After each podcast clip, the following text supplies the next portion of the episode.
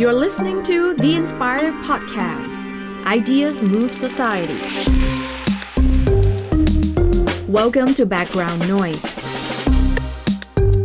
Whether you listen or not, we will talk anyway.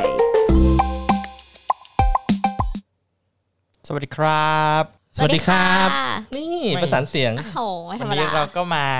จุ้มบุ๊กอยู่กับกลุ่มเดิม 3 หน่อนะครับ หลังจากหายไปนานหรือเปล่าวะ เอ๊ะ ไม่ ไม่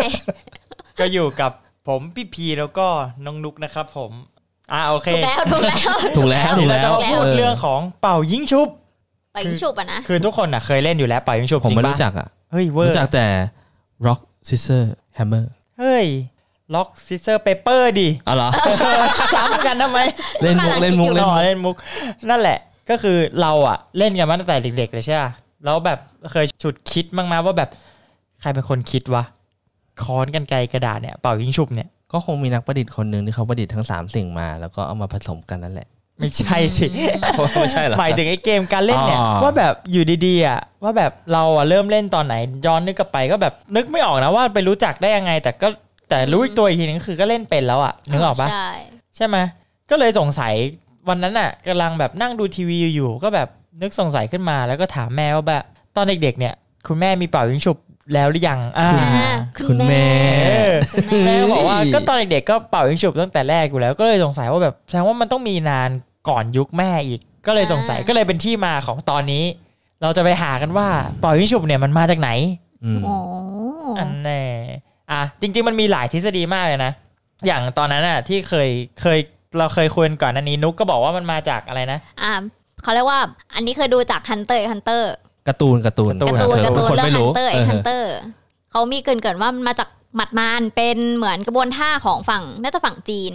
ที่มาจากเขาเรียกว่าค้อนกันไกรกระดาษมาจากกระบวนท่าในการต่อสู้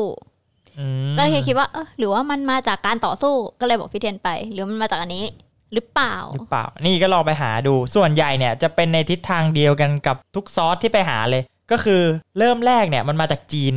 แต่ว่าไม่ได้ระบุว่ามันมาจากศิลปะการต่อสู้หรืออะไร อ๋อ แต่คือทุกที่อ่ะระบุมาหมดเลยว่า เริ่มแรกแน่แน่นอนเนี่ยออริจินอลเนี่ย OG เนี่ยมันคือมาจากจีนก่อน ออริจินอลมา อ จาก อริ จี จิ น นอลใช่ ไหม ออริจินอลมาจากจีน แล้วค่อยแบบแผ่ขยายออกไป ตามการเวลาและการติดต่อค้าขายอะไรอย่างนี้ โอ้ ซึ่งเราจะมาพูดวันนี้เนี่ย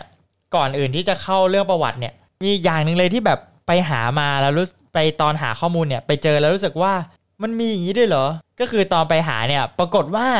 มันมี World Lock Paper Sister Association หรือแปลเป็นไทยก็คือเป็นองค์กรเป่ายิงฉุบ ของโลก ของโลกใช่ โอ้โห องค์กร บ้าบอ เป่ายิงฉุบโลกก็เลยแบบเฮ้ย อันนี้มันน่าสนใจพอๆกับประวัติเลยนะ แบบเฮ้ยมันมีองค์กรอย่างนี้อยู่บนโลกด้วยเหรอ โดยทางองค์กรเป่ายิงฉุบโลกเนี่ยเขาตั้งขึ้นมาเนี่ย เพราะว่าเขาต้องการที่จะรวบรวมข้อมูลประวัติศาสตร์ของเกมเป่ายิงฉุบเนี่ยรวบรวมทั้งหมดอะว่ามีว่าเอามีข้อมูลจากไหนบ้างจากทั่วทุกมุมโลกเลยนะว่าโอเค เป่ายิงฉุบมีประวัติจากที่ไหนเขารวมมาหมดเลย อืม แล้วเป้าหมายหลักเนี่ยก็คือต้องการจะหาให้ได้เลยว่าใครเนี่ยเป็นคนที่คิดค้นเป่ายิงฉุบขึ้นมาเป็นคนแรก อืม แล้วก็พยายามจะเช็คประวัติจากทุกประวัติเนี่ย ให้มันถูกต้องแม่นยำที่สุดว่ามันมาจากแหล่งข้อมูลที่มันเชื่อถือได้ ไม่ใช่แบบเป็นตำนานมั่วๆอะไรเงี้ย คือเขาพยายามจะหาเจาะลงไปเลยว่าแบบใครเนาะเป็นคนคิดฝ่ายชุบขึ้นมาบนโลกใบนี้ โอ้โหดูจริงจังเนาะ เออดูจริงจังก็เลยแบบตกใจไงว่าตอนไปหาแล้วแบบ อะไรวะเนี่ย มีองค์กรอย่างนี้อยู่บนโลกด้วยเหรอ ก็เลยแบบ เออน่าสนใจดี ซึ่งในตัวเว็บขององค์กรเป่ายิงฉุบโลกเนี่ยมันก็นี่แหละ มันก็มีข้อมูลประวัติของเป่ายิงฉุบที่เขารวบรวมมาไว้เหมือนกัน อืม ดังนั้นเนี่ยเราก็เลยจะเอาข้อมูลจากตรงเนี้ยจากองค์กรเป่ายิงฉุบโลกอะมาเล่าให้ฟังว่า องค์กรเป่ายิงฉุบโลกเนี่ยที่เขาออกไปหามาแล้วไปรวบรวมข้อมูลเนี่ย มันมาจากไหนอะไรยังไง เป็นจริงเป็นจัง เออ เป็นจริงเป็นจังก็คือแต่ส่วนใหญ่เนี่ยจากที่อ่านจากแหล่งข้อมูลหลาย ๆ ที่เนี่ย ส่วนใหญ่อย่างที่บอกเหมือนตอนแรกก็คือเขาว่ามาจากจีนก็คือออริจินอลอ่ะคือจีนหมดทุกที่เลยนะ อื ไม่มีแบบไปกระโดดที่อื่นอะไรเงี้ย ก็คือแบบเนี่ยมาจากจีนซะส่วนใหญ่ ครั้งแรกเนี่ยที่มีการบันทึกเป็นลายลักษณ์อักษรเลยนะ ก็คือหนังสือหนังสือจีนที่มีชื่อว่าวูซาชู หนังสือเนี่ยถูกเขียนในช่วงของราชวงศ์หมิง อืม โดยผู้เขียนเนี่ยมีชื่อว่าเซี่ยเซาซี่โอ้โหอ่าน โอ้โหชื่อ คืออาจจะอ่านผิด สุ่ม ก็ เสี่ยง ขออ มา ภั ก ยด้วย สุ่มเสี่ยงในการอ่านผิดสุดๆอะ บอกเลย โดยในเนื้อความเนี่ยมันมีความว่าเป่าเม่งฉุบนั้นอะเริ่มมาตั้งแต่สมัยของราชวงศ์ฮั่นก็คือย้อนกลับไปช่วงประมาณ 206 ปีก่อนคริสตกาล โอ้โหสองพันสองพันกว่าปีสองพัน อืมสองพันกว่าปี เออสองพันกว่าปีสองพันแปดอะไรอย่างเงี้ยป่ะ 2,000 ก็ก่อนคริสตกาลตอนนี้ก็ 2,020 ก็บวกไปอีก อืม 206 อ่ะ ก็ประมาณ 200 2,200 ปีที่แล้ว สองพันสองร้อย โดยแต่ก่อนเนี่ยเขาเรียกว่าสู้ซิ่งหลิง โอ้ เขาไม่ได้เรียก คือเขาไม่เรียกเป่ายิงฉุบอยู่แล้วแหละ มันก็เป็นภาษาจีนของเขาอยู่แล้วแหละ เออเขาเรียกว่าสู้ซิ่งหลิง ทีเนี้ย อันเนี้ยคือบันทึกตั้งแต่สมัยก่อน แล้วก็มันก็มีเรียกแตกต่างกันเหมือนกัน คือไม่ได้เรียกว่าสู้ซิ่งหลิงตลอด ก็เรียกเปลี่ยนไปเรื่อยๆไป ก็ เรื่อย ตามยุค ๆ ใช่ ใช่ไหม ตามยุค แต่ว่าอันแรกอะที่มีบันทึกอะเขาเรียกว่าสู้ซิ่งหลิง สู้ซิ่งหลิงโหอ่านยากมาก ภาษาอังกฤษที่ว่ายากแล้ว เดี๋ยว ภาษาจีนเข้าไป ไม่แต่ว่าถ้ารู้วิธีการอ่านมันก็อ่านได้แหละ แต่ว่าพอดีโง่ครับ และทีเนี้ยเริ่มกลับมาอีกทีเนี่ย ตอนช่วงศตวรรษที่ 17 เริ่มมีการเข้ามาในญี่ปุ่น อืม อ่า จากพ่อค้า เกือบ จีน เกือบสองพันปีเลยนะ ใช่ อันนี้คือเขาแบบค่ะแบบช่วงนั้นอ่ะ คือมันก็แบบก็อาจจะมีแหละ แต่ว่าเริ่มกลับมาที่แบบเป็นเช็คประวัติได้อีกทีนึงอะคือช่วงศตศตวรรษที่ 17 อืม อืมก็คือตอนนั้นอ่ะพ่อค้าจีนก็เริ่มทำการค้าขายกับต่างประเทศ ซึ่งหนึ่งในประเทศนั้นก็คือประเทศญี่ปุ่น โดยเข้ามาเริ่มแรกเลยเนี่ย เป็นเกมคล้ายๆ กับเป็นดิงกิ้งเกมอ่ะ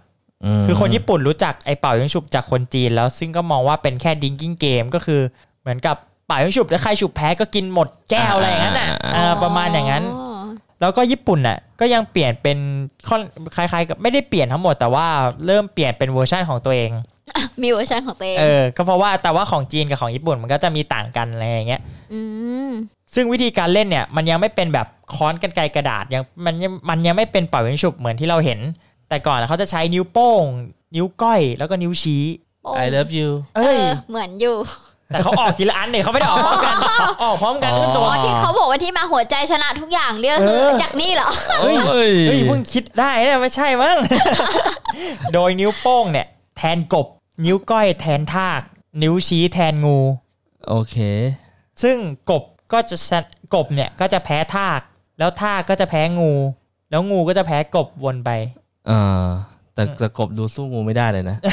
กบกินงูไง เออแต่ก็มีมี ชีวิตจริงนี่ แต่ว่า งู ก กิน บ กบให้ กบ ชัด แพ้ทากอ่ะอันนี้งงกว่าเยอะเลย แต่อันนี้เป็นเวอร์ชันของญี่ปุ่น โอเค แต่ว่าถ้าเป็นเวอร์ชันจีนเนี่ยจริง ๆ อ่ะทากอ่ะเขาไม่ใช่เรียกเขาไม่ได้เรียกว่าทากเขาจะเรียกว่าตะขาบ อ๋ออ อ๋อ ก็ดู ก็ยังพอเมคเซน s ์ไหมตะขาบสู้กบ ทายาทอ เอ้ย สูรนั่นชัด เออมันยังแบบอืมก็ยังเอ้ยกบแพ้เอ้ยกบชนะตะขาบสิ ใช่ เออตัวกบชนะตะขาบแล้วตะขาบแพ้งูแล้วงูไปแพ้กบก็ก็ก็ก็แปลกกว่าเดิม เอาเป็นว่าประมาณนี้ แล้วก็มีอีกเวอร์ชันหนึ่งก็เป็นจิ้งจอกหัวหน้าหมู่บ้านแล้วก็นักล่า โอ้โห อันนี้ดูแบบมีสตอรี่ เออ เออ ดูดูเป็นเรื่องเล่ามาก่อนมากๆเลย คือหัวหน้าหมู่บ้านจะชนะนักล่า นี่ถ้าเกิดเวอร์ชันคนไทยก็ต้องเป็นอะไร กล่าช อ่ะ จิ้งจอกกระสือกระสิงกระหัง เป็นต้นข้าว ชาวนา งู งู เห่า เห่าเออเฮ้ย เฮ้ย เป็นเพลงเลย เอาอ่ะ เออ เวอร์ชันไทยแท้ว่ะ นั่นแหละแล้วก็เวลาก็ผ่านไปจนถึงเข้าปลายศตวรรษที่ 19 เป็นช่วงอยู่ยุคระหว่างยุคเอโดะกับยุคเอโดะกับยุคเมจิ ก็คือประมาณปี 1800 ปลายปลายๆก็คือช่วงปลายศตวรรษที่ 19 อืม เริ่มมีการใช้ค้อนกรรไกรกระดาษเป็นครั้งแรก โดยเริ่มจากประเทศญี่ปุ่น นี่ นี่เป็นการโมเดิร์นไนซ์ การเป่ายิงฉุบที่เราเห็นในปัจจุบันเนี่ยการเปลี่ยนแปลงมันเริ่มมาจากยุคนี้เลย โอ้ จากญี่ปุ่นใช่ไหม ใช่จากญี่ปุ่น คือจีนเป็นคนคิด ญี่ปุ่นเป็นคนพัฒนา เอม เออพัฒนาเดามาดีมากเลยนะ ส่วนเราเป็นผู้ใช้ซื้ออีกแล้วเหมือนเหมือนเดิม นักซื้อทีมชาติ ถูกต้อง แล้วก็ในต้นศตวรรษที่ 20 เป่ายิงฉุบก็ได้แพร่หลายไปในประเทศต่างๆ ในภูมิภาคเอเชีย เพราะว่าญี่ปุ่นเนี่ยก็เริ่มติดต่อค้าขายในภูมิภาคเอเชียทำให้การค้าฝั่งตะวันออกเนี่ยก็ได้รับอิทธิพลจากญี่ปุ่นได้รับวัฒนธรรมเข้าไป ซึ่งหนึ่งในนั้นเนี่ยมันก็คือเป่ายิงฉุบเหมือนกับที่จีนเข้ามาญี่ปุ่นในช่วง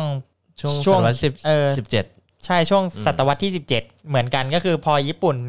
ไปทำค้าขายปุ๊บ คนญี่ปุ่นก็เอาปล่อยยิงฉุบไปให้คนอื่นรู้จัก แล้วก็เลยดังในเอเชีย ถัดมาเนี่ย ตะกี้มันคือช่วงต้นช่วงต้นศตวรรษที่ 20นะก็ช่วงปี 19 ต้นๆอะไรอย่างเงี้ยต่อมาประมาณปี 1924 ที่เกาะบริเตนอังกฤษ ก็ได้มีคนเขียนจดหมายเนี่ยไปถามไปถามแบบพวกรายการวิทยุเนี่ยถามว่าตอนที่เขาไปญี่ปุ่นอ่ะเขาเห็นคนเล่นเป่ายิงฉุบกัน แล้วมันคล้ายกับเป็นมันคล้ายกับการละเล่นสมัยก่อนของเมดิเตอร์เรเนียนที่เรียกว่าซอด อืม คนก็เลยแบบงงว่าญี่ปุ่นเนี่ยไปรู้จักวัฒนธรรมอันนี้ได้ยังไง ก็เลยกลายเป็นข่าวใหญ่โตทำให้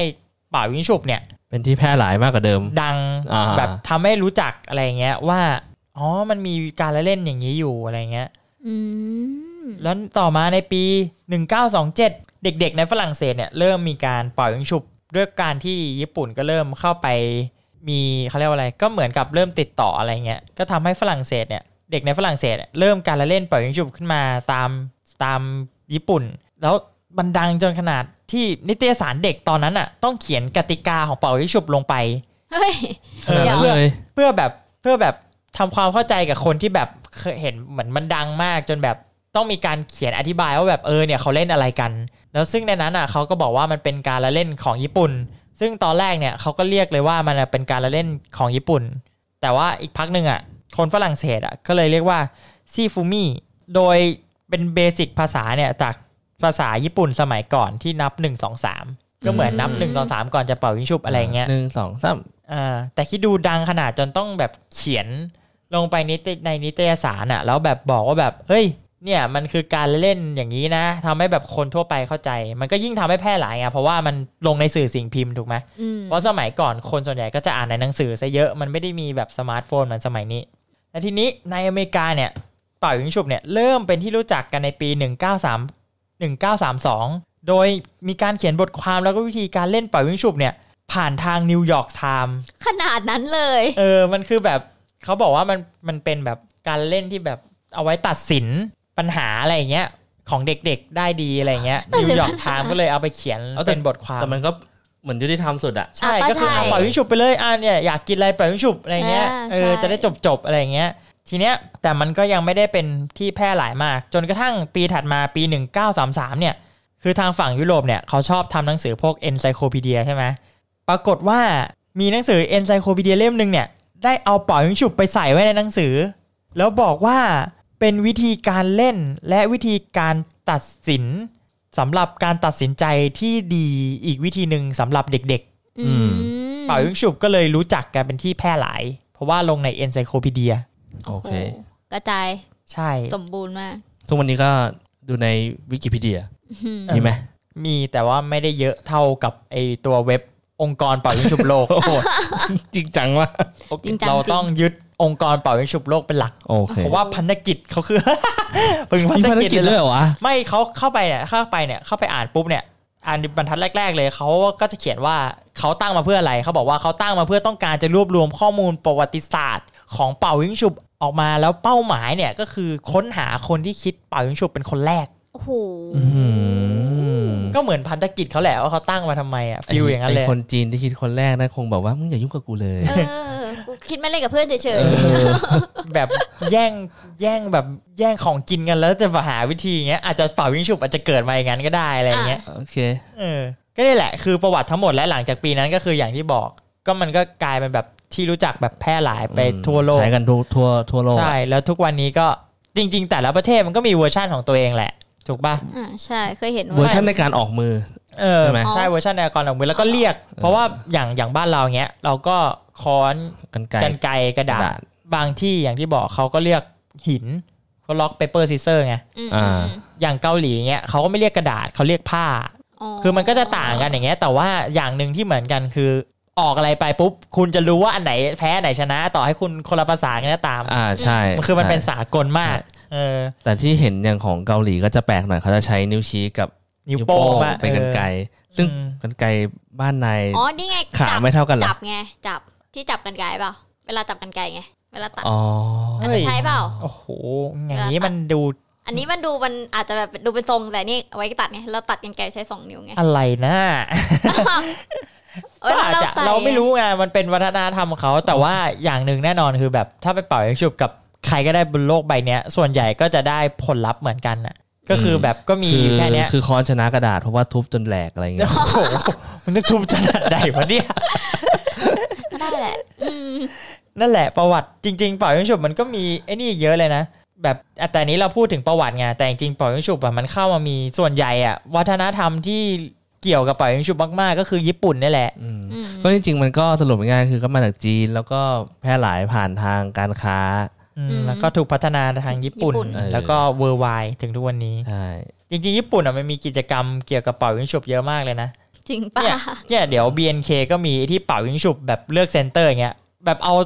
เมมเบอร์ทั้งหมดมาเป่ายิงฉุบกันแล้วหาคนชนะคนสุดท้ายก็ได้เป็นอยู่จุดสูงสุดก็ได้เป็นเซนเตอร์เพลงนั้นเลย โอ้โห โดยการเป่ายิงฉุบอย่างเดียว โอเค โอ้โห แบบ what ะ คือแบบ จริง ความสามารถไม่รู้แต่ถ้าคุณดวงดีคุณก็ได้เป็นอะไรอย่างเงี้ย อืมก็อาจจะความสามารถ เฮ้ย ในกา จ ร ริง เป่า เขาเออใช่มันสามารถในการเป่าแบบว่า อันนี้หนูคง สามารถเห็นมิลลิเซคันก่อนที่แบบเขาจะออกอ๋อเราออกอันนี้ไปแก้อะไร โอ้โห เงี้ย แม่เจ้า อะไรวะเนี่ย ได้ขนาดนั้นอย่าเป็นนักร้องเลยเป็นนักยิงเหอะ แล้วก็มี โอ้โห แล้วก็มีคนญี่ปุ่นที่เป็นนักธุรกิจนี่เหมือนกันไปอ่านเจอ เขาบอกว่าตอนนั้นอ่ะเขาไม่รู้ว่าเขาจะซื้อรูปไหนดี คือเขาเป็นนักธุรกิจเขามีเงินเขาอยากจะซื้อรูปใช่ไหมเขา รู ก็ ป เลย ภาพใช่ไหม รูปภาพรูป งาน ภา ศิ พ ลปะอะไร เขาก็ เงี้ย เลยแบบงั้นเป่ายิงฉุบกับคนขายอ่ะ เออ คนประมูลอ่ะ อืม ถ้าเขาฉุบชนะเขาก็ซื้ออะไรอย่างเงี้ย สรุปเขาฉุบชนะเขาก็ซื้อไป แล้วปรากฏว่าไอ้รูปอันนั้นอ่ะก็มูลค่าเพิ่มขึ้นแบบเยอะมากภายหลัง อืม ด้วยเขาตัดสินใจด้วยการเป่ายิงฉุบแบบ มันไม่ใช่ทุกครั้งหรอกที่เขาเป่า ได้ ถูก เออ เออ ได้เป่ายิงฉุบเนี่ยนะ เอ้ยไม่ใช่มั้งนายจะเอาเงินมาเสี่ยงขนาดนี้เลยเหรอ แต่ก็นั่นแหละ เออ นี่ก็คือแบบวัฒนธรรมกับเป่ายิงฉุบเล็กๆน้อยๆก็ นี่ก็คืออะไรประวัติของเป่ายิงฉุบทั้งหมดที่องค์กรเป่ายิงฉุบโลกได้ลงไว้ รวบรวมมาแล้ว เออรวบรวมมา ถ้าเกิดใครสงสัยอะไรเพิ่มเติมหรือว่าอยากรู้เพิ่มเติมก็ไปดูได้ ติดตามเว็บไซต์ได้เลย World Lock Paper Scissor Association จริงจังว่ะ จริงตอนละหาตอนแรกแบบ ตอนแรกก็นั่งอ่านนู่นนี่นั่นบทควา เขา มแล้วมาเจอนี่แบบ ฮะ เขาคงเอาทำทำไว้สำหรับให้เอเลี่ยนมาอ่านอะบอกว่าอ๋อนี่คือวัฒนธรรมของมนุษย์ชาวโลก เออเผื่อแบ ข บ อง เอเลี่ยนบุ เรา กโลกแล้วแบบวัดดวงด้วยการเป่ายิงฉุบ ใช่ เออ ของเรา โอ้ตาย โฮโมเซเปียนทั้งหลายอะไรเงี้ย แต่แล้ว เอ้ยพูดถึงเป่ายิงฉุบชนะ มีอีกเรื่องหนึ่งก่อนเราจะจากไป มันมีคนทำหุ่นยนต์ที่เป่ายิงฉุบชนะวินเลดร้อยเปอร์เซ็นต์ด้วยนะ เฮ้ย บ้าบอ ของญี่ปุ่นนะถ้าจำไม่ผิด ญี่ ญี่ ปุ่ปุ่นอีก น แล้วว่าแล้วเชียว ไอ้พวกเป่ายิงฉุบเนี่ยมันไม่พ้นญี่ปุ่นหรอก บ้าอยู่ประเทศเดียว แล้วแล้วเรื่องโรบอทก็คงจะไม่พ้น ใช่ ญี่ แล้ว ปุ่น ก็ เช่น เป็น กัน หุ่นยนต์ ก็ตอนแรกตกใจว่าแบบ เฮ้ย เป็นเรื่องของ Data หรือเปล่าแบบคิดออกมาแล้วว่าแบบจะออกอะไร ปรากฏไม่ใช่ปรากฏมันอยู่ที่เซนเซอร์ เซนเซอร์ดูมือฝั่งตรงข้าม แล้วก็แบบมิลลิเซคน่ะอย่างที่บอก นี่ อะ ไงอ้าว เออคือมองว่า แม่ ฝั่งตรงข้ามจะออกนิ้วถ้าเราเรามันออกมาสองนิ้วปุ๊บอ่ะรู้แล้วจะออกกันไกลตัวเองแบบกำค้อนรอค้างไว้เลยอย่างเงี้ย คือมันใช้อย่างนั้น ตอนแรกก็งงด้วยว่าแบบเฮ้ยมันฉลาดงั้นจริงๆเหรอเปล่ากล้องเร็วกว่าชาวบ้านเขาแบบเอ้า นึกว่าจะอะไรมันไปดูคลิปได้นะ ลองไปหาดูได้ อันนี้เข้าไปดูแบบโหมันแบบปึ๊ดปัดปึ๊ดปัดปึ๊ดปัดแบบเร็วมากอะแบบคนก็พยายามโกงแล้วนะแต่ก็ไม่ทันมัน ไม่ธรรมดา ต้องต้องลองแบบ ร้อยเปอร์เซ็นต์ ต้องลองแบบจะเอามือข้างหนึ่งอ่อนแล้วก็ มี เปมีลี่ยนเป็นอีกมือ มีคนทำด้วยเหรอ ไม่ไม่เปลี่ยนเปลี่ยนอีกมือนี่ไม่มี เอ้ย มี ต้อง มี นี่ไง มีแต่แบบ นี่ไงนี่ไงวิธีชนะ มีแต่แบบมันจะแบบกำลังจะแบบเหมือนจะออกอย่างเงี้ย แล้วก็เอามือหุบอ่ะ อ่า เออหุ่นยนต์ก็ยังทันอยู่ ไม่ก็แบบแล้วก็หลอกด้วยมืออีกข้างไง อ่า โอ้โห เหมือนเวลาเล่นกับเพื่อนไง บึ้ช เจาะข้างดีนะแล้วออก เออ แทงย้อน ใช่ อืม เรื่องโกงต้องบอกมนุษย์คุณยนต์คิดไม่ได้หรอก เอาแหละ วันนี้ก็เท่านี้ใครอยากได้ข้อมูลเพิ่มเติมก็อย่างที่บอกองค์กรปล่อยวิงฉุบโลก นั่นแหละครับ วันนี้ก็ปล่อยวิงฉุบก็น่าจะขี้คายกันไปเยอะนะครับเออ อืมเรียกว่า ก็ ก หวัง ระจ่างชัด อืมหวังว่า ทุกคนจะปล่อยชุบกันอย่างสนุกสนานต่อไป เใช่ แล้วก็วันนี้ก่อนจากไปก็ขอฝากไว้อย่างหนึ่งแล้วโอนให้ออกอะ เออ ถ้าคุณชื่นชอบแบ็กกราวน้อย เอพิโซดนี้นะครับ ก็ฝากกดไลค์เป็นกำลังใจและกดแชร์นะครับ ให้เพื่อนๆได้ฟังต่อด้วยนะครับ และคุณยังสามารถติดตามแบ็กกราวน้อยได้ใน Spotify, SoundCloud, Apple Podcast, Google Podcast, Podbean, YouTube และ Podcast Player ที่คุณใช้อยู่นะครับ